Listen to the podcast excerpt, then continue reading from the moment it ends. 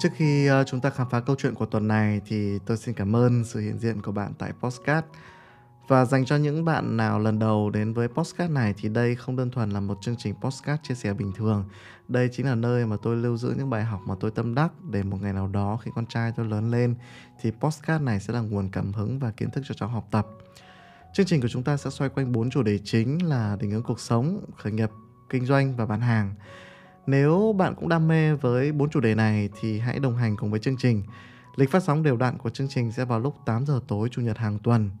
Và do tôi vừa làm postcard cho con trai mình và cũng muốn dành tặng cho những bạn có chung niềm yêu thích kinh doanh Vậy nên tôi xin phép được dùng đại từ nhân xưng là tôi và các bạn Thay vì xưng hô riêng với con trai của mình như những tập đầu tiên Và con trai khi nghe đấy postcard này thì con cũng hiểu tại sao bố lại xưng hô là tôi với các bạn như vậy nhé một lần nữa thì xin cảm ơn sự ủng hộ của mọi người đã đồng hành với Postcard Bố Con Nhà Tuệ Kiên.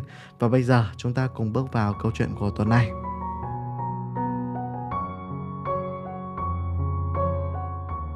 Câu chuyện của tuần này bắt nguồn từ một người thợ sơn. Và đây là một sự việc tuy nhỏ trong cuộc sống, nhưng nó lại chứa đựng rất là nhiều triết lý sống. Và đặc biệt là triết lý kinh doanh bền vững. Và mong rằng nếu có một cơ duyên nào đó thì người thợ sơn trong câu chuyện này sẽ nghe được podcast này và có góc nhìn đúng đắn hơn trong sự nghiệp của mình. À, tôi xin uh, kể lại câu chuyện sự tình như sau.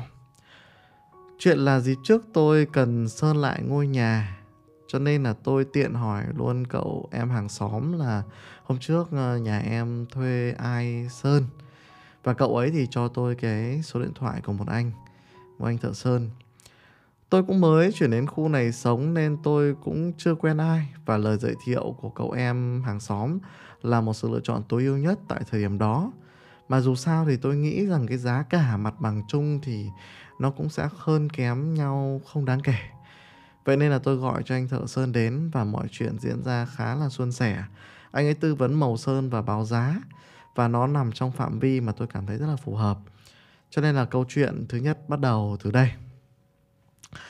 Thời điểm mà tôi uh, chưa chuyển sang đây, tôi cho thiết kế lại căn nhà và uh, chính vì vậy cho nên là rất là nhiều đội thi công làm cùng một lúc.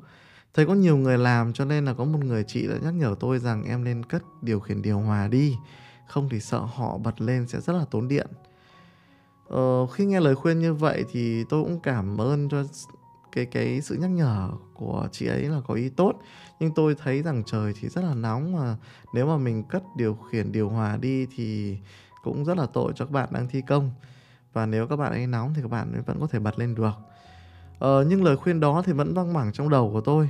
Và một cái hôm buổi trưa thì tôi muốn xuống kiểm tra bất chợt xem uh, tiến độ thi công đến đâu rồi.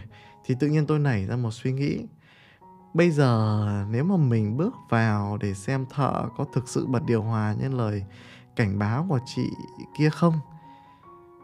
Và nếu mà nhìn thấy cái hoàn cảnh đấy thì mình sẽ xem là cái cái phản ứng của họ sẽ như thế nào. Tôi khá là tò mò với suy nghĩ của mình và sau đó là tôi uh, tôi quyết định là khi tôi mở cửa ra thì tôi đã làm một cái động tác tác động cho mọi người biết là tôi tôi đến tôi bước chân trên cái từng bước bậc cầu thang ấy, thật là mạnh, để phát ra tiếng động lớn trên mỗi bước đi của mình. Và tôi bước lên tầng 2 thì đội thi công tấm ốp gỗ đang vui vẻ, cười nói. Phòng cũng có gió hút ờ, từ hướng ờ, hướng đông, hút gió vào cho nên rất là mát mẻ, cho nên là các bạn ấy cũng không bật điều hòa.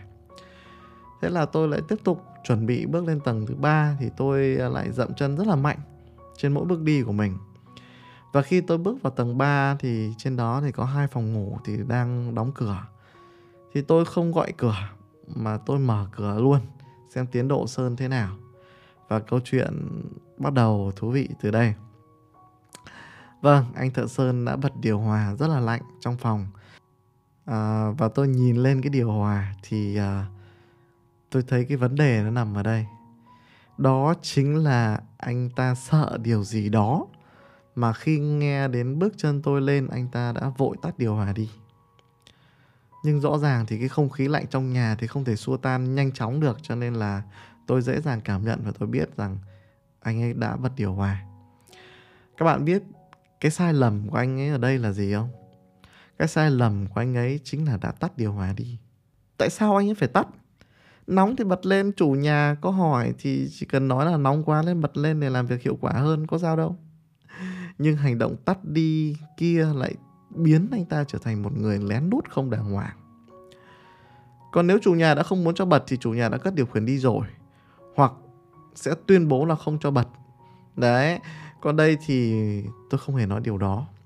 Chính vì sau lần kiểm tra bất chợt đó thì trong tâm trí tôi đã có một ấn tượng không được tin tưởng lắm về con người này. Đấy, sự thật là hôm sau thì tôi đến thì chỉ có một đội thi công trang trí ốp gỗ thôi. Đấy, thì uh, các bạn ấy rất là thoải mái vào một phòng và bật điều hòa để ngủ trưa. Và khi tôi lên thì các bạn cười nói và chào tôi rất tươi. Bạn ấy nói là bọn mình vào đây nằm nghỉ một chút cho mát, lát mình thi công tiếp. Và tôi rất là vui vẻ về điều đó. Nhưng qua hình ảnh đó thì cũng chưa thể kết luận điều gì về anh thợ sơn kia. Tôi nghĩ lại là đôi khi mình cũng suy diễn vậy thôi chứ không thể kết luận một người đáng tin hay không đáng tin chỉ thông qua việc là anh ta có tư tưởng dùng điều hòa một cách lén lút được. Vậy nên là tôi cũng không để tâm đến câu chuyện đó. Nhưng câu chuyện đã không khép lại và trở nên kịch tính hơn.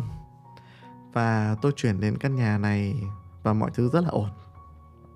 Không có gì để chê trách đội ngũ thi công, nên tôi rất là vui vẻ, thoải mái.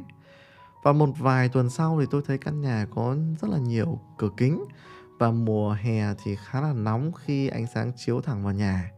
Đặc biệt là khi khu vực tầng 5 có ánh nắng chiếu thẳng vào thang máy, gây ra hiện tượng nóng cục bộ, cho nên là tôi lo là những cái vật liệu như là gioăng cao su có thể bị hỏng.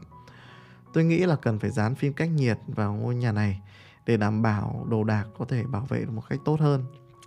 Và như một thói quen thì tôi đang nghĩ đến ai sẽ làm mảng dán phim cách nhiệt này.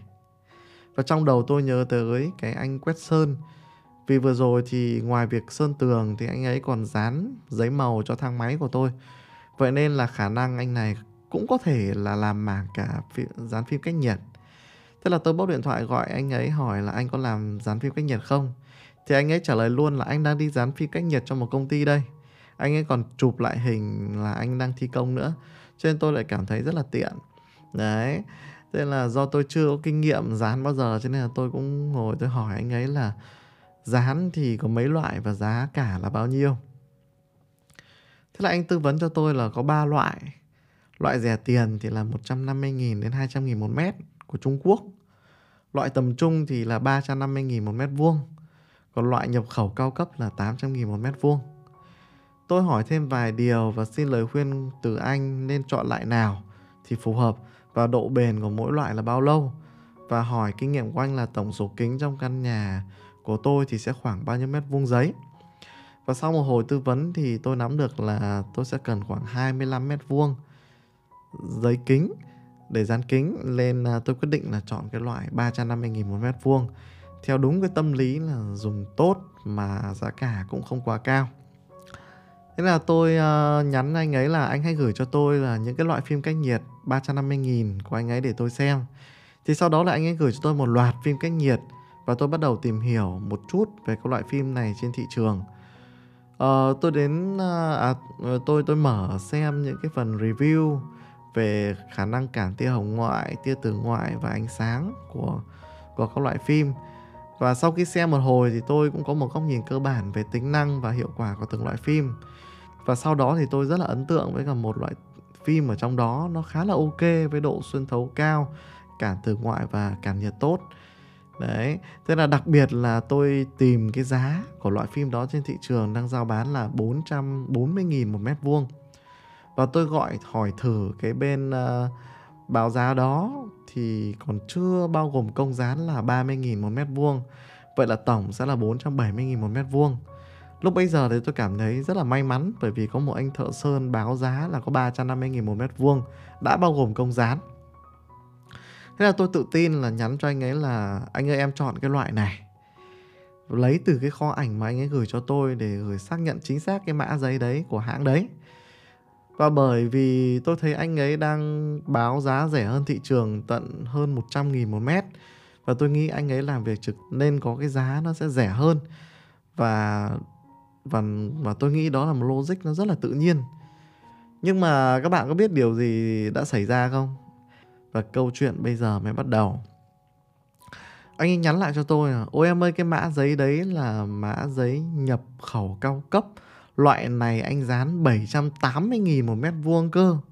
Sau đó tôi giật mình và tôi hơi gằn một chút, tôi nói, Em nói với anh là anh gửi cho em các loại 350 nghìn cơ mà. Đấy, Sao anh lại gửi loại 780 nghìn? Và anh ấy nhanh tay chỉ ra những cái ảnh mà anh ấy gửi tầm trung 350 nghìn trong số những ảnh ấy anh ấy đã gửi. Và tôi bắt đầu cảm thấy nghi ngờ một điều gì đó không đúng. Và tôi tìm hiểu thêm giá của những mẫu mà anh ta nói là 350 nghìn một mét vuông kia trên thị trường là bao nhiêu. Thì vỡ lở ra thì nó chỉ có giá là 150 nghìn đến 200 nghìn mà thôi. Và tôi liền gọi lại cho bên bán phim cách nhiệt 450 nghìn kia và nhờ họ tư vấn thêm. Và sau khi họ biết là tôi sẽ dán khoảng 25 mét vuông thì ôi rồi, thì bạn à, bán hàng thì nói luôn với tôi là nếu anh dán với số lượng như vậy thì bên em sẽ bán cho anh với giá 420.000 một mét vuông, đã bao gồm công dán. Vậy là còn rẻ hơn rất nhiều so với cái giá 470.000. Đấy. Thì tôi bắt đầu nhìn lại toàn bộ câu chuyện. Vậy mà ông thợ sơn báo giá cho tôi là 780.000 một mét vuông, trong khi bên kia thì báo cho tôi là 420.000 một mét vuông. Và lúc này thì tôi thực sự không còn tin được ông thợ sơn nữa. Tôi bắt đầu nghi ngờ cả hai thùng sơn khi ông ấy báo giá cho tôi đợt ông ấy sơn nhà. Và tôi sẽ làm gì ở hoàn cảnh này? Và tất nhiên thì tôi sẽ đặt cái bên mà 420.000 một mét vuông và ngay chiều hôm đó thì mọi chuyện đã được xử lý rất là chuyên nghiệp và nhanh chóng. Thợ dán nhiệt tình và bạn sale thì còn tiếp tục nhắn cho tôi toàn bộ giấy tờ nguồn gốc xuất xứ, ký kết đặt hàng ở từ nước ngoài để cho tôi an tâm và bảo hành đến 5 năm và độ bền mà các bạn cam kết đến 15 năm trở lên và tôi thực sự hài lòng. Còn về phía anh thợ sơn đáng kính của chúng ta thì tôi nhắn luôn cho anh ấy cái giá mà bên dán chuyên nghiệp họ báo. Cái bên mà mất cả tiền làm website, chạy quảng cáo Google, có nhân viên tư vấn, có đội ngũ thu thi công đông đảo. Với một cái chi phí kinh doanh rất là lớn mà họ chỉ báo là 420.000 một mét vuông còn anh thợ sơn đáng kính, tay không bắt giặc của chúng ta, đáng lẽ sẽ thành công nhờ sự giới thiệu của khách hàng, thì lại đi lòe khách hàng với giá 780.000 một mét vuông. Tôi chụp, gửi thẳng màn hình cho anh ta xem, và tôi đã không xóa số của anh ta luôn. Không xóa, mà tôi sửa tên của anh ta trong danh bạ là Thợ Sơn gạch ngang một lần và mãi mãi. Tôi gọi luôn cho người em đã giới thiệu anh ta với tôi tôi nói là anh này không dùng được đâu em nhé và kể lại câu chuyện đã diễn ra. Và câu chuyện thì đã khép lại, nhưng mấu chốt bài học ở đây nó là gì? Thì tôi muốn chia sẻ với bạn một điều. Trong kinh doanh ấy, thì điều duy nhất tạo ra sự thành công bền vững, đó chính là khả năng chăm sóc khách hàng cũ để khách hàng cũ quay lại. Và khách hàng cũ sẽ giới thiệu khách hàng mới cho mình những cái mô hình kinh doanh như vậy thì càng có thâm niên càng lâu ấy thì cứ mở mắt ra thì sẽ có sẵn những khách hàng cũ tiếp tục sử dụng sản phẩm dịch vụ của mình. Chứ không phải ngày nào chúng ta cũng phải đi tìm kiếm khách hàng mới. Bởi nếu mà cứ như vậy thì mãi mãi chúng ta sẽ chẳng bao giờ có ngày nào được nghỉ ngơi. Và trong kinh doanh ấy, thì người ta gọi đó là bán hàng một lần. Mà bán hàng một lần ấy thì giá mồ hôi là hết tiền ngừng chạy marketing là hết khách và đặc biệt trong câu chuyện này thì đáng lẽ ra anh thợ sơn đã có thêm rất nhiều lời giới thiệu từ tôi cho những người bạn của mình khi cần sơn nhà hay dán tường. Thì bây giờ anh ta không những không được tôi tiếp tục dùng, còn không được tôi giới thiệu mà còn được tôi cảnh báo với mọi người rằng không nên dùng anh ta. Câu chuyện anh thợ sơn không chỉ là để dành riêng cho anh thợ sơn mà nó còn là câu chuyện mà dành cho chính bản thân tôi và những người làm kinh doanh khác và nếu bạn làm kinh doanh thì bạn cũng không hề ngoại lệ. Và tôi nghĩ rằng mỗi người sẽ có góc nhìn riêng và nếu mà bạn đúc rút được bài học cho chính mình sau cái postcard này thì khoảng thời gian bạn vừa lắng nghe câu chuyện của tôi là không hề lãng phí. Trước khi kết thúc thì do youtube đánh giá cao những video có nhiều like và comment, vậy nên nhờ bạn à, bấm vào nút like và giúp tôi để lại một bình luận, chia sẻ góc nhìn của bạn và tôi cảm ơn bạn rất là nhiều. Và hẹn gặp lại bạn ở postcard lần sau.